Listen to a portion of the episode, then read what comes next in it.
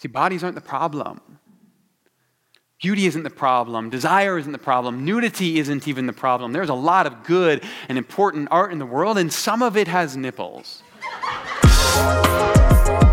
Welcome to the Commons Cast. We're glad to have you here.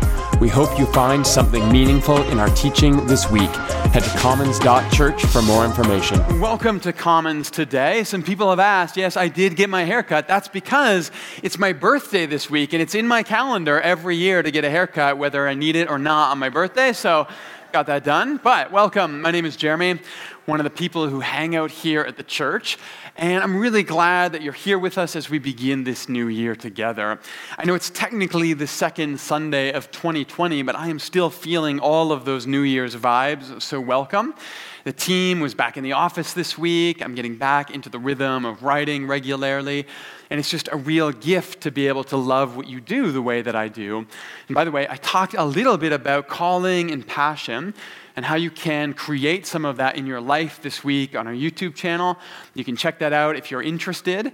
Last year, one of our church's New Year's resolutions was to create consistent weekly original content just for our YouTube channel to supplement what we're doing here on the weekends. And this week, our channel just passed 1 million minutes watched. So thank you for engaging for the stuff we're putting up there. You can do us a favor if you haven't already and head over to youtube.com slash commonschurch to subscribe. This is one of the ways that we are trying to learn and adapt and find ways to serve your story between Sundays, which reminds me of another plug here for our Between Sundays podcast. Bobby has put a lot of work into bringing to the surface some of these incredible stories that exist throughout our community. And so we'll have more info later this year on a second season, and then some new things to look forward to in that area as the year unfolds. So, that said, we are into our series Swipe Right. Last week, we kicked off our new decade by talking about how to think about sexuality which might not sound all that sexy, but the point is, before we can really even begin to talk about sex, we need to learn to think well about our sexuality. That means being thoughtful, means we have to be honest, we have to be open and willing to examine a lot of our assumptions in order to invite God to guide us in new ways. Today, we're going to talk about our bodies uh, which is really about lust and desire and love, and how all of those things are not nearly as neatly compartmentalized as we may have been told. Next week is about our souls, which is about relationship and trust and mutuality and the hard work of openness and commitment. But before all that, we do need to look back at last week because there were a couple things there that really are essential as we move forward today. And as a first, there was this sort of meta approach to reading the Bible as an unfolding story. As I said last week, the Bible is not particularly easy to make sense of when it comes to sexuality. At times, polygamy is okay. At times, prostitution gets a pass. At times, strictly seems to be pretty much strictly a financial arrangement between two men. And yet, at other times, Sexuality blossoms as the culmination of desire and longing and deep, deep love. Marriage evolves over time to become this commitment two people make to grow and journey and learn how to be united together.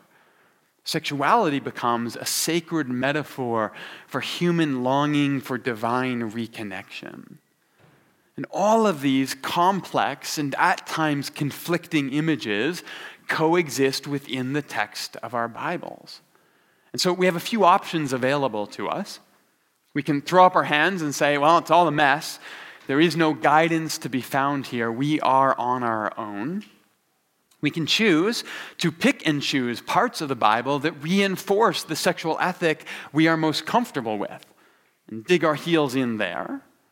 Or, as we talked about last week, we can choose to see the beauty and the grace in a long unfolding tale where God slowly, gently, lovingly invites us to move forward one small step at a time.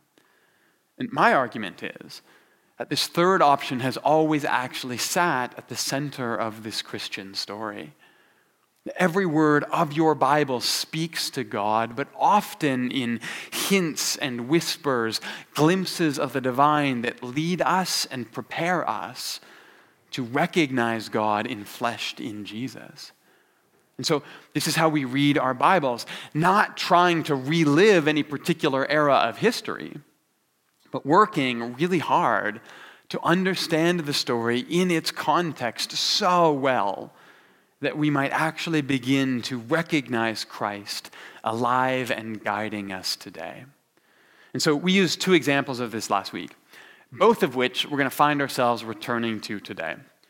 We looked at the basis for the Song of Solomon, along with Jesus' teachings on divorce. Now, the Song of Solomon is a really interesting text, but as I described it last week, it is sexual poetry as social protest uh, a super sexy song about passionate sexuality expressed in mutuality. However, it is also exactly the opposite of everything we know about King Solomon, who famously used his power and privilege to sleep with a thousand women. See, the Song of Solomon is about sex, but more than that, it is a protest against the sexual ethic of the day that subjected women as passive participants in the fantasies of men. And that means that to read the poem well is not just to enjoy the sexuality of the imagery, although there is that, but to read it well is to understand that this poem calls us to continually examine and challenge the sexual ethic that comes to us from those in power. You and I, we are meant to do better than what we have been handed by the dominant culture around us. Now, second passage was from Jesus. And on the surface, it was all about divorce. But in the context of the religious debates of the day, Jesus is again addressing structural imbalance. He talks to men about ensuring that even when a relationship is dissolved, even at the point where a marriage needs to end in a divorce, the priority is to ensure that there is care for the other. That no one is taken advantage of, no one discarded as if they were less than property. And I really do believe this that relationships and marriages and trust can come back from almost anything. I've talked up here a couple times about the depth of dysfunction that Rachel and I found ourselves in early in our marriage. And there are remarkable stories of healing and repair all around us right now. But sometimes even an end can be grace when we turn toward each other. And so, again, just like the Song of Solomon, this is a passage that shifts the conversation, that moves the Overton window to say that actually, more important than our personal purity is the way that we care for each other in our sexuality and in our brokenness. Now, rehash all of that because all of that is important because how we learn to think well about our Bibles and our sexuality is the necessary foundation for the conversation we want to have today about our bodies. And so today we need to talk about polished ivory, black and beautiful, sex drives, and reintegration. But first, let's pray. God of all love, who points us toward each other. May we enter this conversation as completely loved in this moment, free from shame, free from expectation, simply free to rest in your arms and embrace. Might you help us to begin to heal from all that is broken. The stories of our past that need to be brought to the surface and named ideas that have been pressed into us, keeping us chained to something unreasonable for us. May all of that slowly dissolve as we begin to know ourselves as you know us, full of beauty and value, dignity and freedom. Might we believe that we are just as loved as you say that we are. And in that, May we discover the freedom to pursue your best for us. to chart that course with you as our very sexuality as human beings begins to highlight the goodness and the grace of our God. In the strong name of the risen Christ, we pray. Amen. Okay, today we are going to make our way back to both the Song of Songs and to Matthew 5. So we might as well start at the start with our favorite sexy song, the Song of Songs, the Song of Solomon. And we're going to look at some translation issues today, and we are going to find ourselves a little bit in the weeds. I think I can make this interesting if you stick with me, though. And I've got two examples here of how we need to have better awareness of our humanity embodied in bodies when we read our Bibles. And then we're going to take those lessons and we're going to go back to Jesus to talk about desire and shame. But first, let's start with the sex. And it's funny when I say it that way because you're supposed to work up to that. It's called foreplay, at least that's what I've heard. But this is a sermon, so it's okay. We can dive right in. And the first moment here comes from near the end of this poem. The woman speaks of her lover and she says, His arms are rods of gold, set with jewels. His body is polished ivory, bedecked with sapphires. Now, if I was being lazy, this is where I would insert the same tired joke about this actually being a quote from my wife Rachel, and then I would flex. But instead, we'll keep moving.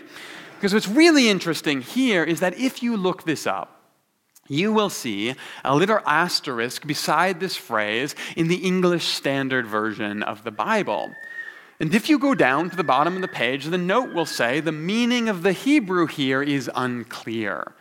Well, the word that they have translated body is the word me'eh, which means belly in Hebrew. And the words that they have translated polished ivory are ashet shen, which mean a prepared or a polished tusk in Hebrew. In fact, ashet is a verb that's used for when you take metal and you shape it into a bar. And so, what the woman actually says is that my lover's belly is an ivory tusk that has been shaped into a bar, and no one in the room who was translating this passage into English had any idea what she was possibly talking about. Your guess is as good as mine, so keep it to yourself. But it's a silly example. I've used it before because it demonstrates a very real problem within Christian culture. If we aren't willing to be honest with ourselves about the raw sexuality on display in our Bibles, how are we possibly ever going to be honest with ourselves about the power and the beauty, the celebration of our personal sexuality? And this is not a small thing because it is incredibly demonstrative of how our cultural assumptions about sex have infiltrated not just our interpretations, but what we actually get to read on the page when we open our Bible. We are being shaped by cultural norms of what we can and cannot speak of even before we open the Bible. And this is incredibly damaging for what it does to our concept of self because it immediately associates our sexuality with shame. Think about what this attitude does to young women who are told from a very early age that they need to cover up their bodies lest they become walking, talking sources of sin to all of the boys around them. I'm not saying we shouldn't have cultural standards about dress. Every culture develops norms that help shape our interactions. There is dress that is appropriate and not based on every context. But when it is a girl's choice exclusively that is framed in this way, no wonder we push ourselves toward associating our bodies with something to be ashamed of. Think of how we tell men not to be alone ever with a woman. Now, again, there are times and there are contexts that are appropriate, there are times that are not. I do not have romantic candlelit dinners with any women but my wife. However, if I begin to assume that the men who work with me are my colleagues, but the women who I work alongside with are potential sources of sexual villainy, then I have already shaped all of my interactions to deny access to people who could teach me immeasurably about myself not only that, I have begun to train myself to think that I am incapable of containing and therefore somehow actually unaccountable for my sexual appetites. And that is nonsense. I mean, I have worked with women all of my career, and every single one of them has had to exist in the orbit of my obvious beauty, and none of them, not one, has ever propositioned me inappropriately. It's inspiring, really. However, all of this goes even deeper here because I want to show you one more particularly difficult passage in this poem. It has a lot to say to us about our bodies. And it comes from back near the start of the text, and it is a particularly problematic passage to translate. Chapter 1, starting in verse 5, says, Dark am I, yet lovely. Dark like the tents of Kedar, like the tent curtains of Solomon.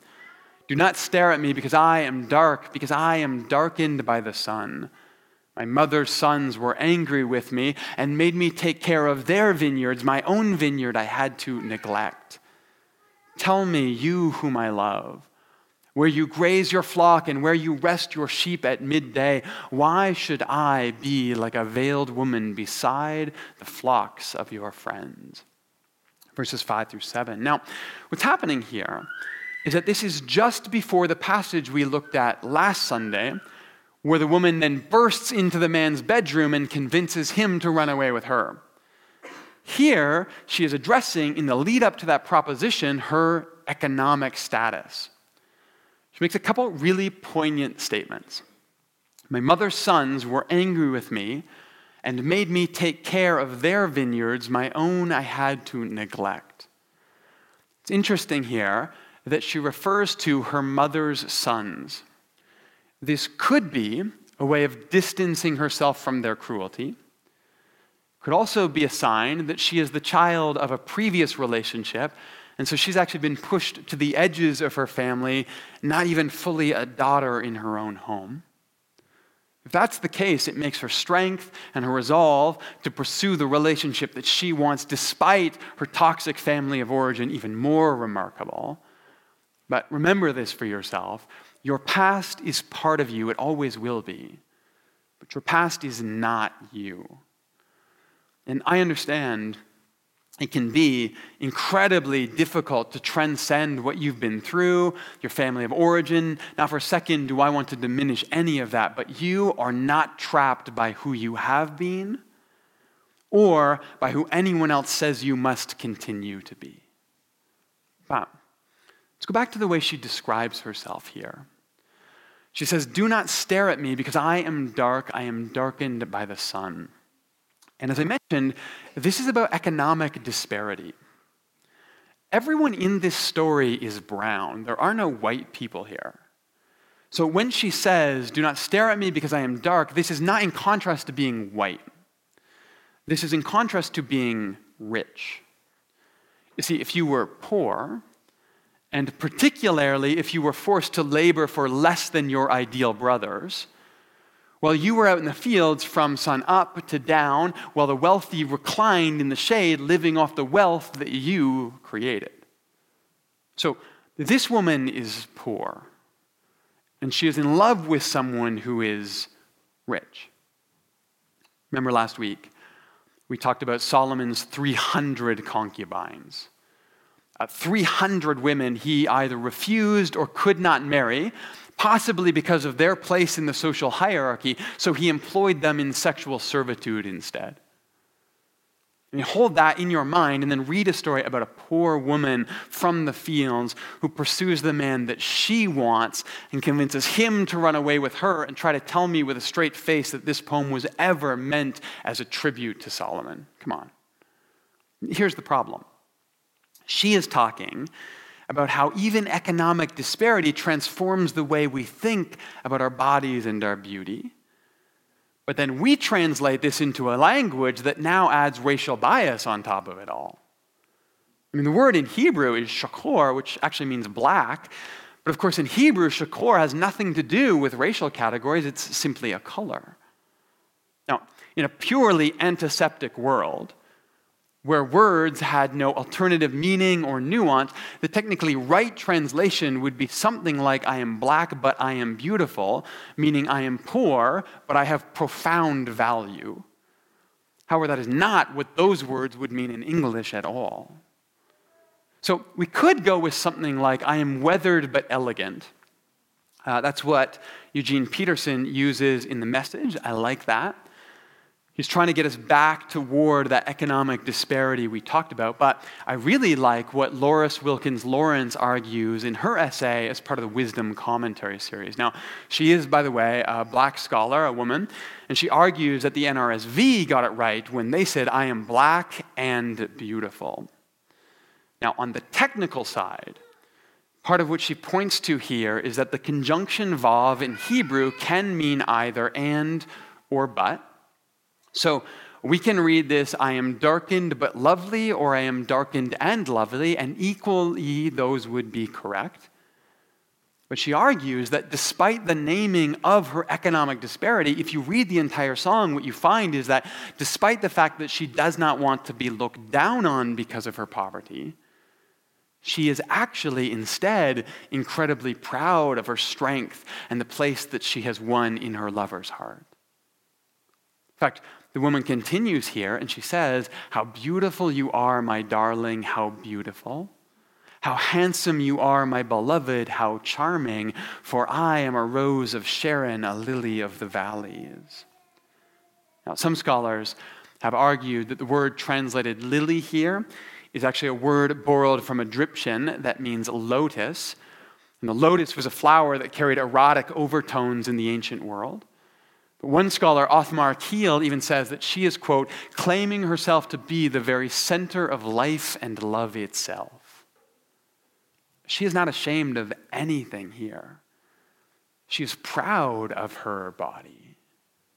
So, what does it matter if we translate this, I am dark yet lovely, or I am black and beautiful?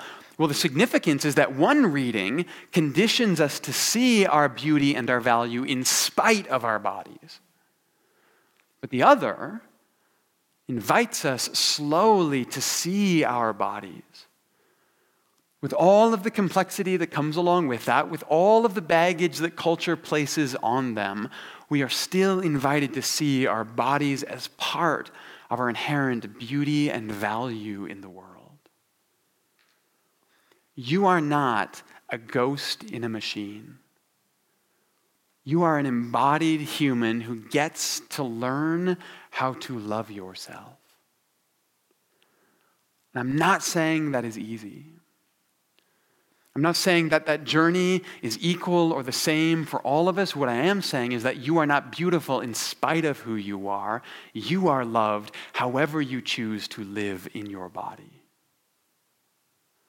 And so, ironically, maybe, it is a poem about sex that teaches us we don't need anyone else to affirm, to love, to value, or to embrace our sexuality for us to choose a healthy self image for ourselves. An imagination of our value that is grounded in divine love. But if the Song of Solomon can help us embrace our bodies in more healthy ways, how should we then embrace each other as embodied persons? Well, for that, I want to return to Jesus and to Matthew chapter 5. And once again today, we're going to talk about how this is really about that. So let me read through, and then we'll dig in. Verse 27, Jesus says, You have heard that it was said, You shall not commit adultery. But I tell you that anyone who looks at a woman lustfully has already committed adultery with her in his heart. If your right eye causes you to stumble, gouge it out and throw it away, for it is better to you to lose one part than for your whole body to be thrown into hell. Now, this is the passage that leads directly into the section about divorce that we talked about last week. So, right from the start, we have to keep in mind here that all of this is about all of that. Jesus is building to an argument for care as the highest virtue in our relationships, even when they break down. But, first of all, I think we need to put on the table here that Jesus is saying there is a healthy and there is a destructive way to hold your sexuality. And none of it is dependent on having sex. People who are single, people who are celibate, people who are aromantic, People who have no interest in having sex can still get their sexuality wrong. Because sexuality is about connection, not coitus. But to unpack this, we have to notice also that Jesus says some really important things here. He says, You have heard it said. And that means he's quoting from the Hebrew scriptures. In this case, the Ten Commandments, in particular, the sixth commandment, you shall not commit adultery. Except that is not the extent of the language he pulls from those same Ten Commandments. Because next he says, But I tell you that anyone who looks at a woman lustfully has already committed adultery with her in his heart. A couple things are important here. First, he addresses only men. I do not think that this is because only men are visual, only men can fall into this lustful trap. I think that is one of those unfortunate gender stereotypes that we use when it comes to sexuality. I think it's actually part of why we tend to speak differently about men and women who are sexually active. Course, men and women can equally be guilty of this. The reason that Jesus addresses men here is because he's building to his point about divorce, and only men had the ability to initiate that in this culture. Second, we have this word lust in the English. And that is a really interesting and loaded choice for translating this Greek word epithumeo. See, epithumeo is used 62 times in the Greek translation of the Bible. Only twice is it used in contexts that have anything to do with sex. In fact, probably the most familiar translation of this word comes to us from the Ten Commandments, exactly where Jesus already happens to be quoting, and there it is used to say, You shall not covet your neighbor's house. You shall not covet your neighbor's wife. You shall not covet his male or female servant, his ox or donkey, or anything that belongs to your neighbor. See, lust works in the context here, but actually, I think it obscures Jesus' real meaning. Because I think Jesus has read the Song of Solomon. I think Jesus celebrates a full human experience. I think Jesus knew what a beautiful woman looked like. I think he enjoyed that, and I don't think he saw that as problematic.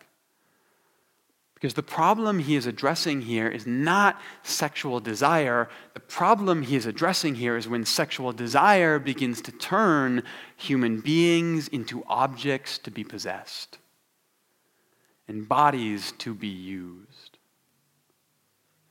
See, bodies aren't the problem. Beauty isn't the problem. Desire isn't the problem. Nudity isn't even the problem. There's a lot of good and important art in the world, and some of it has nipples. The problem is when we begin to disconnect the pieces of our humanity. And we start to live as if people were things to be acquired and then used. This is why we struggle with pornography. It's not because sex is dirty, and it's not because your desire is shameful. It's not. It's because often it is easier for us to treat humans as objects, to separate bodies from the living, breathing persons we see worthy of respect and autonomy and dignity. And so, just as the Song of Solomon reminds us to be embodied, to live in our bodies, to enjoy our bodies, to honor our bodies and our sexuality as good and holy and sacred before God. It's Jesus that reminds us now we have to do the same for each other. See, Jesus may not be speaking literally here. He does not want you to gouge out your eye or cut off your hand, but he is speaking very, very seriously here. Because he wants us to understand that when we begin to imagine that another human being could have their humanity ripped away, separated from their body, we have already begun to dismember ourselves. And we objectify ourselves. We lose ourselves to the desires that were meant to serve us and connect us to each other. You see, our greatest responsibility toward each other as humans is to know each other as human. Because this is how we become fully human. And so, whether it is your body, your sexuality, your desire that you need to get in touch with again today, to come to know as good and holy and human, or whether it is this disintegration that you need to heal from that tendency to break apart human beings into objects to be possessed. May you come to know your sexuality, your body, your desire flowing from the love and the care, the mutuality and the respect that Christ calls us toward continually. And in that, May you begin to discover yourself free from whatever shame has bound you in the past to unhealthy expectation. May you find yourself ready to love yourself fully today, all so that you might be ready tomorrow to love someone else with that same freedom and embrace. Let's pray. God of great gift, who has created us as embodied persons, most fully alive when our physical, our spiritual, our emotional, our relational, our sexual experiences feed into each other. For all the ways that we have dismembered ourselves, begun to assume that we could separate our humanity from our bodies, the ways that we have treated other human beings as objects to be possessed, we are sorry. We pray that you would begin to heal us, to knit us back together, so that we might come to know ourselves in all of the complexity, in all of the baggage, in all of the struggle to know ourselves as love, that we might actually begin to know ourselves that way. And as that begins to take root somewhere deep inside of us, may it become the story through which we engage with each other. May our sexuality point us in ways that draw us together, that elevate the other, that honor the dignity and the autonomy of the people around us. And whether it is in our sexual relationships with our partners, whether it is in conversations with strangers, may our understanding of sexuality point us in love and care toward the other. And in that, May we become more like the Christ. May our hearts be transformed, and may we be drawn back closer to you. In the strong name of the risen Christ, we pray.